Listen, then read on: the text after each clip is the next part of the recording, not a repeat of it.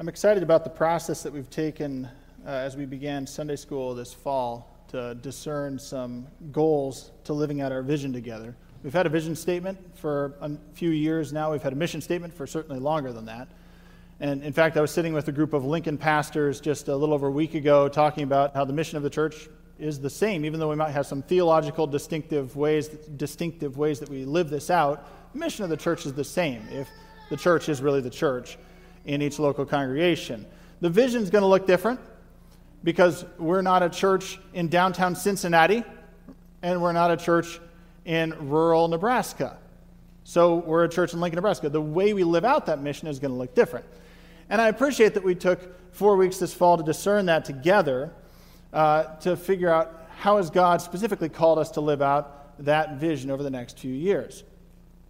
And so the, the three things that came out of that uh, were that we're going to pray together, and that's going to be the focus of today's message. We're going to pray together, and the words that got put to that were to develop a pathway for prayer focused on repentance, revival, and growth. The second uh, goal that we want to engage in over the next few years is to grow together, and that's through small groups. Um, I don't know if you've noticed, but even in a congregation our size, I noticed when I first came here, we think we know everybody, but we don't actually know everybody and we're not known by everybody. And once we realize that reality, we can organize ourselves so that we can know and be known. And one of the best ways to do that from the, from the beginning of the church has been through groups. Either really big churches figure out that if you want to know and be known and be cared for within the church, you have to do it within a group context. You're just not going to know everybody in a big church. And small churches are small groups, basically. They always have existed within the church, and they've worked. And so the goal is that we'd have 70% involvement over the next few years. And we're doing a pretty good job on that, by the way. And then we'd go together. We'd reach further for the kingdom with at least four outreach events per year, a couple within the small group context, and a couple that we do more broadly as the church, because we know that not everybody at every time will be involved in a small group, and we're better together, anyways, in doing some of those things. A lot of good conversations going on around all of these, I think. Today we're focused on prayer, but I want to read a quote from Craig Groeschel, covenant pastor of our largest covenant church by far, at a mere 100,000, I think, on a week or something ridiculous like that. Um, he says in his book, It, he says, a good vision should be motivational. If your vision doesn't compel people, move people, stir people, your vision is too small. Your vision must be something that burns in your heart but is too big for you to do on your own. If you could do it, then you wouldn't need God. And I think that's the important part to recognize. Not so much the vision talk there, but if, if we look at these things and we say, well, we could do it ourselves, we don't need God, then we've got something wrong in the formula. I do think we're a doing congregation and we're really good at it. We're incredibly good. Goals two and three, we could accomplish by tomorrow. I think we're good at organizing. And I think we've got a lot going on in those departments to organize. I think one is a supreme challenge for us, not because we're not good at prayer on an individual level, but because as a people, I think this has been a growing challenge for us to be a praying people. And I think this is the God sized goal that you can see on this very clearly. I think we'll hear God sized stories in all three. But I think this first one is going to be a really exciting God sized goal to watch us pray together and understand what that's going to look like and live it out. I'm excited. I hope you are. This, this goal really excites me a lot. And so it's time to engage in maximum participation in all of these, but especially pray together. And so we're going to turn in just a moment back to 2 Kings 22. I need to set it up a little bit before we get there. But I, I do ask you to turn there. Be ready for when we get there. 2 Kings 22, we're going to start at verse 1. But Dan already read it expertly. I'm not going to read it all again because there's a lot of hard names in there. But let's, let's just set it up this way. I had a conversation uh, at the first church I served in uh, almost a decade ago, I guess it was, um, with uh, somebody who we were talking about. She was lamenting uh, a church in town that was closing. Um, and she said, I just hate to see a church close. You know, it's a God ordained institution. And, and I reflected the same thing. I hate to see a church close too. But I'm not convinced that every organization that has the word church attached to it is God ordained. That doesn't mean that churches aren't God ordained at a local level. It just means that sometimes we have that name attached to us not us particularly, but a group can and not actually be the church. I think we are, just so you're clear. I think we're a God ordained group of people gathered together to do this. But I think what that, the reality that that reflects is sometimes we could even be a God ordained group, and there are plenty of us who are, and be wrong about some things, or not quite on the right course. And I think that's clearly what you see in the text today. God ordained group of people who've been doing evil in the sight of the Lord for a long time, and they get called back. They get redirected in the process. And the question is how do we respond to make things right when things are wrong? And I'm not saying everything's wrong by saying that. I'm saying if we look at the text, though, I think we can learn something very specifically here about how we individually can grow in our presence and proximity to God through prayer. And they learn it a really hard way, I think, in Israel. And we don't want to do that. We want to learn it uh, by their example, not our own. So, what they discover, we heard this today, they discover the book of the law. Uh, king Josiah has them redo the temple uh, because he's a king who does right in the eyes of the Lord. And so, as they uncover things in the temple, they discover the book of the law. Now, Old Testament scholars look at this, and some will question what book exactly was it. Uh, Old Testament professor Iain Provan um, points out very clearly, he says, There's no question. Every time book of the law is used, it always means Deuteronomy. Now, Deuteronomy itself, I don't know, has anybody here tried to read through the entire Bible? Like sometimes we'll dutifully do this. Yep, I mean, I've done it many times, but you try and do it, and if you start with Genesis, you know that you're, you start it, and that's a long book. And you get through Genesis and you feel pretty accomplished. And, and by the end of Genesis, it's moved along. There's four kind of big major stories that go on in there. Um, and you get to Exodus, and then the story almost picks up a little bit with speed. It's exciting.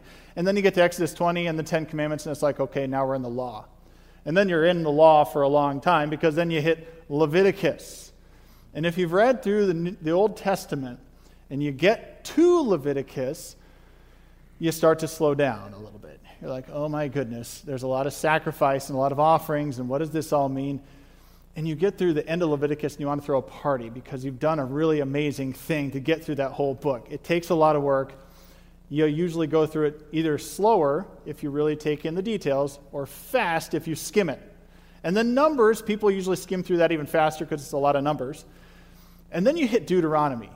And I don't know if you've experienced this, but you, have read Leviticus, the law, you've read Numbers, and there's some interesting stories and a lot of numbers. And you get to Deuteronomy and you're like, wait a minute, I thought I read this already. Back in Leviticus, only now there seem like there are more words to the law than there were the first time. Deuteronomy is the second telling of the law. Moses tells it for the second time. And it's the second telling because they're entering the promised land. After God has rescued them from the Exodus, He's freed them through the Passover and then through the Red Sea, and He takes them on. They had the promise of the promised land. They were disobedient. Then the next generation gets to go, and Moses, uh, kind of as his final words, gives them the reminder okay, here's what God did. And here's how we're supposed to walk because he's giving us this land so that we can be a holy people. That's the book that they found. How to be a holy people in the land they're living in that God gave them where they're being unholy people. And the people were given Deuteronomy well before the days of Josiah because as they entered the land, God was going to have them clear out the land because the people that lived there were unholy.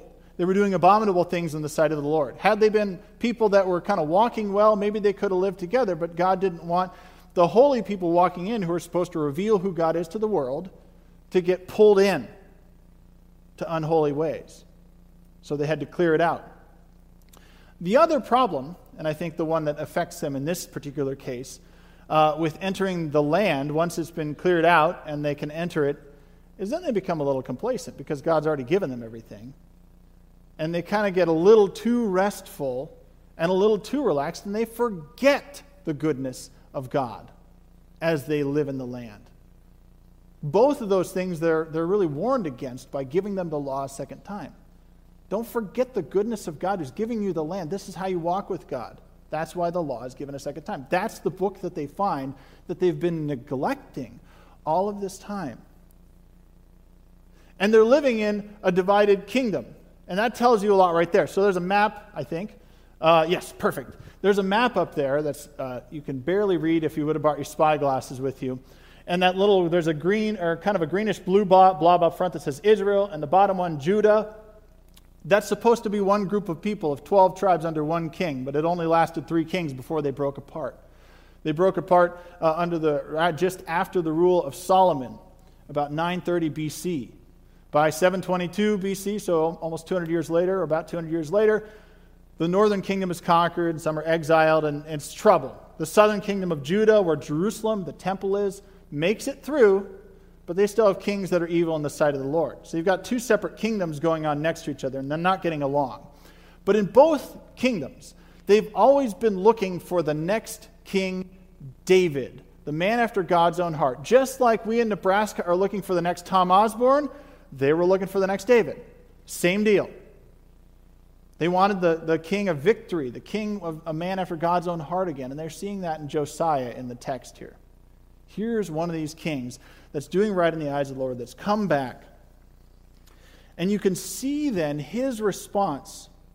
And we'll go to 2 Kings 22, 1 through 3. Let's hear that again.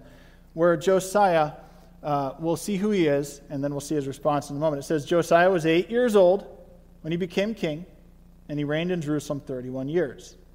His mother's name was Jediah, daughter of Adiah. She was from Bozkath. He did what was right in the eyes of the Lord and followed completely the ways of his father David. You see that? They're looking for the next David. They're seeing that this guy has it. He didn't turn aside to the right or to the left. And then in the 18th year of his reign, he wanted to put the temple back together. That's what he charges them with doing.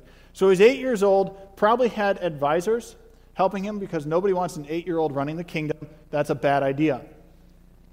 But 18 years later, so at the age of 26, is when he makes his first decision to put the temple back together because obviously it's in disrepair, it's in ruin. It hasn't been used appropriately uh, for many years, even if it's being used.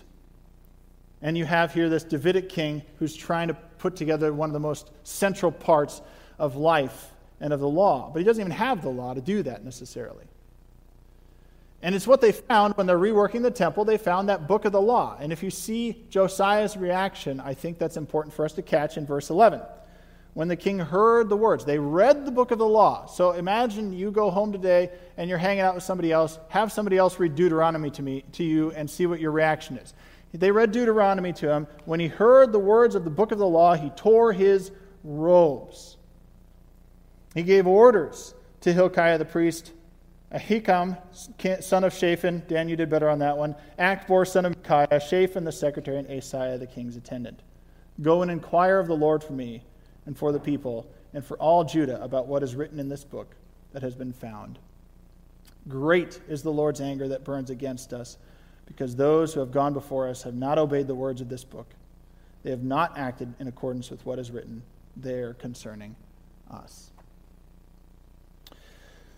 So you see, King Josiah is deeply disturbed that they're not being faithful to God and God's ways. They're out of step with God's heart. They recognize that. He, he moves very quickly and very decisively then to try and figure out how do we course correct this problem. And there are a couple reasons why I think this relates to our life of prayer, both individually, which will be how I encourage you today, but that moving towards the corporate level. Because prayer is about relationship with God, it's not about requests. Those requests matter, but the relationship is what we're trying to achieve in prayer. And that's what they've essentially lost here. They've lost that relationship. They've lost the heart of God. They're out of step with God. And when we pray, that's what we're trying to do is be in step with God and have that relationship with God and know God and be known by God because we commune with God through prayer. They've lost that. And so I'm going to challenge you as we think through the, the course of all that happens here to think through how you today can refine your practice of prayer so that indeed you are closer to God in relationship because of your practice of prayer and your prayer life. They were doing wrong in the eyes of the Lord because they were out of step with God. We want to be people who do right in the eyes of the Lord, and that begins by knowing God. And we can know God in that way. So if we look at the story, what we see is that God has already given them the tools. And I believe He's given us the same thing. God has given us the tools to know Him through prayer.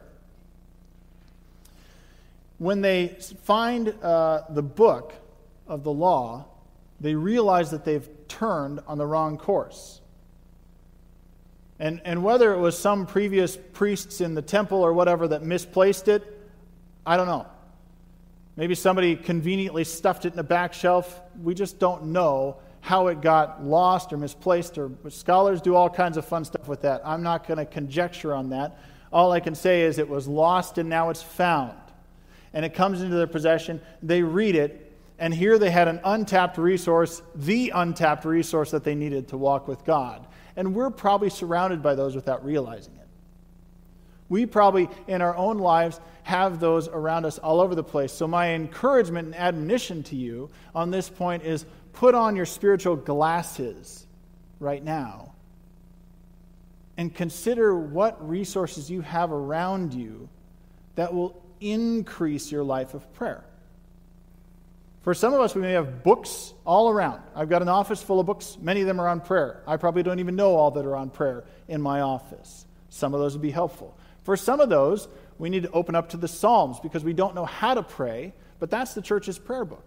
That's the thing that teaches, us, one of the great resources that teaches us how to pray, or the Lord's Prayer, or there are all kinds of prayers in there. We need to open up the book to places that are untapped by us typically. And read those and use those to teach us how to draw near to God in prayer. What is it that we can expect when we enter into prayer with God? And, and how do we do it? it? We can find it right here. I would also suggest maybe this is a good Lenten thing for some of you to do when that comes, but fasting I found to be an appropriate thing. And it doesn't just have to be food, although that's a very uh, useful way to do it, where we give up something good for something better, where we withhold something that might not even be a bad thing, but might time wise pull us away from our presence with the Lord. We have unutilized resources around us that sometimes we're just not looking for them. We're just, we're just not paying attention to what's around. And really, it comes down to time. Sometimes the time that we devote, we might devote time to prayer or we might devote no time to prayer, but we might devote time to prayer that could be better spent if we upped our game somehow by the resources around us. So God's given us the tools to know Him in prayer. We just need to look for them. The second thing is God has given us the saints. That is, God has given us people who are closer to God than we might be.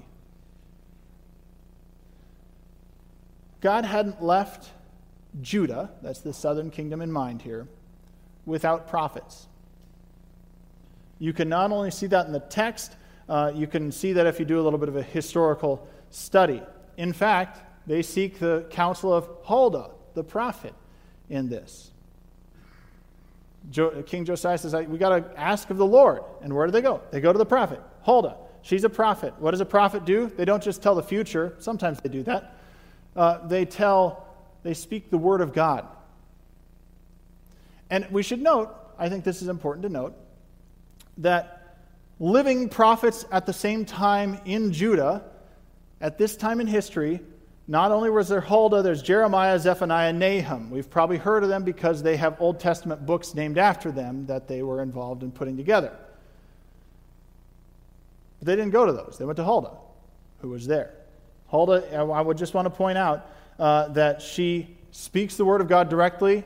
God is her authority in that case, nobody else. Her husband is mentioned in that context uh, by association, as far as I can see from the text she gives the word of the Lord, they take it from Huldah as the word of the Lord because he gave the authority. It's the word of the Lord.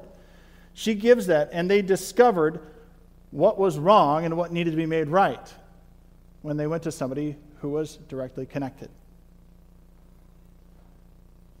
And when they discovered the law, I think it's really fascinating to see, and this might be us. So I just gave you the, the previous note that we have the tools around us we might still discover those tools just like they discovered the book of the law and not know what to do with them. They discovered it and they said, wow, we got to inquire of somebody else. What do we do with this?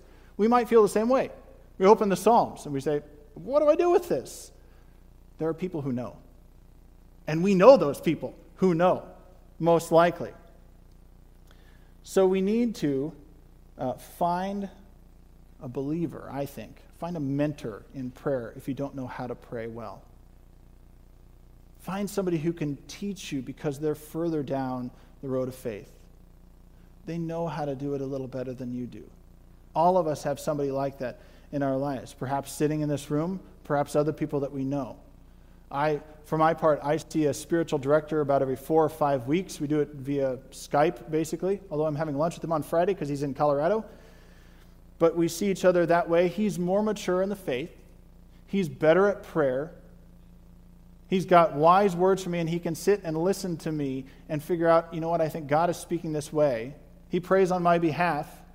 I learn a lot about how to pray and how to be a better believer because I meet with somebody who's more mature in faith than I am.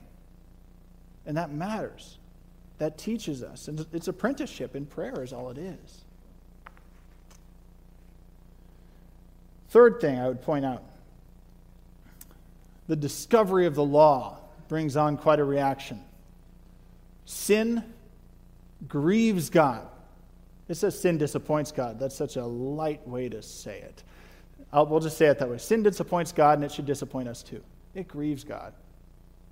We're doing the exact opposite of who God is and what God wants out of us when we sin. It's a supreme disappointment. Again, we see the reaction in verse 11 of King Josiah.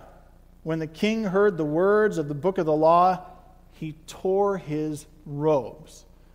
In the ancient world, clothing was expensive. Now, let's face it, he's the king. He's got more resources than your average person. That doesn't mean change the fact that it still took a lot of work to produce the clothes in the ancient world. They still were costly, and he's ripping his robe, the outer garment that's probably the most valuable of all of them, and probably was more ornate than other people's if he's the king. You never know. The ripping of that is an expensive ordeal. I would put it roughly the equivalent of not simply punching through your wall if you were mad, but crashing through your garage door right? It's, it's not, you can recover from it, but it's going to cost you, right? And you're going to have to put in some work to do this. That's kind of the equivalent of what's happening here. You tear the robe, it's an act of mourning or of grieving or of lament. That's what you're doing in that moment. You are upset and sad at something that's wrong. And though they had a good king in Josiah, if you read the context of what's going on here, there are pagan priests all over the place from the previous kings. That's why the temple's in disrepair. That's why things have gone wrong. They had pagan priests all over the place, even though you had some people who were always trying to do right within the people. You could translate that into our, our world today, and you could say they're, they're, the people were going to church, but the cultural influences were strong and pulling them away at regular intervals. Just constantly eating away at them. And so, my prayer suggestion in this case is that we have to grieve our sin. We're, we're in a culture that, that constantly nips at us to pull away from orthodoxy and right belief in who God is and what God has called us to be and who God has called us to be. That's no different here. If you look at the, the Asherah poles and the worship of Baal, very sexualized stuff is what it is, pulling them away. There's no difference in our culture in some ways of the, the pull that's always there. But we have to grieve our own distance from God. We know we can grieve the culture's distance, but we're distant from God far too often. We do things and buy into the culture around us far too often. And we need to lament those moments deeply. And then the other thing, the other side of that, the response that that King Josiah and the people have is that then they say, okay, these influences need to go. So they go through the land and they start tearing down the high places and the idols. We need to do the same exact thing. We grieve our distance from God and the things that caused us to go there. And then we say, now those things need to get out of my life now. I need to be done with those things. They need to stop having their influence. They have no purchase in this place. I'm redeemed. Sin disappoints God. It should disappoint us. It's an offense to God. It should be offensive to us as well.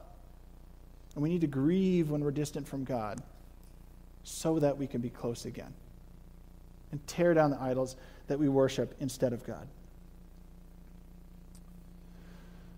The final thing that you see that uh, in the text that they do before the end of Josiah's life, after they've torn down the high places and the idols, in chapter 23, uh, starting at verse 21, it said, The king gave order, this order to all the people Celebrate the Passover to the Lord your God, as it is written in this book of the covenant. Neither in the days of the judges who led Israel, nor in the days of the kings of Israel and the kings of Judah had any such Passover been observed. But in the 18th year of King Josiah, this Passover was celebrated to the Lord in Jerusalem. There are a couple things about that that fascinate me. They hadn't been celebrating the Passover. That's what the implication is here we talked about the fact that the book of the law was found, that's Deuteronomy, the second telling of the law, so that they could remember their freedom from Egypt when they entered the land. They did evil in the land that God gave them, and, and they neglected the law, and they neglected doing one of the major things then over and over every year celebrate the Passover when the angel of death passed over you, literally while God took the firstborn of Egypt so that you could be delivered into freedom into the land you're now misbehaving in. They weren't celebrating that and celebrating the Lord's goodness to them to even give them the land in the first place in life itself, because the firstborn belongs to the Lord. They weren't celebrating any of that. But God never abandoned them in their faith forgetfulness and their unfaithfulness. Right? So they start to turn, and there's mercy in the words of the prophet Huldah. Look, you're going to have to face the consequences of your actions. This isn't going to be fixed tomorrow. But King Josiah, you've turned, and I'm going to show my mercy to you. And the people can learn from that what it takes then to be right in the eyes of God. Yes, there were consequences, but God's mercy was there when they turned to Him. And so we stress prayer as a corporate value. Not because I think we're doing a bunch of wrong in the eyes of the Lord. Don't take that away from this message. We do this so that we can draw close to God and hear together the Lord's voice clearly. Anybody on board with that mission? Sounds good, doesn't it? I couldn't be more excited about it. I love this. God has given us the tools, I believe. God has given us the people. I'm looking at some of them right now. God has given us uh, what we need to accomplish this. And I don't know the prescription for how we do it together. That's the fun part. That's what I get excited about. But I know that when we begin to engage more and more on a local, personal level, we're going to want to find others who are doing the same. We're going to do better at it together. And so, yeah, we need to lament when we miss the mark. It happens. We've got to lament those moments and grieve. We've got to celebrate when things go well and when God's working amongst us. We've got to celebrate that we're released from the curse of sin as God's people. I'm excited to engage in this together. Let's pray right now, in fact, as we engage. Lord, I see before us the riches that you've given us as your people, and we're called to be your church in this neighborhood. We've gotten to see plenty of ways that you've acted in the past, and we know there are stories that we don't know from the future of how you're going to act in our lives and in the lives of our neighbors around us as we see you work. But God, draw us to your presence first and foremost, that we'd have ears attuned to your voice, hearts open to your direction that we'd have our spiritual glasses on to see the resources you've given us and not overlook the many ways that you speak to us and the many ways you speak through us. Lord, help us grieve when we're distant from you, both individually and corporately.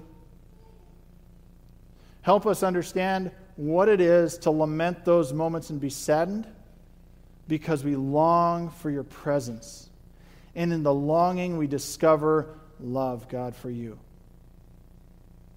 Help us long for your presence, to be rid of the curse of sin, and to be found as your glorified people. God, we pray this all in the name of your Son, who empowered us and gave us the Spirit to make this happen. Amen.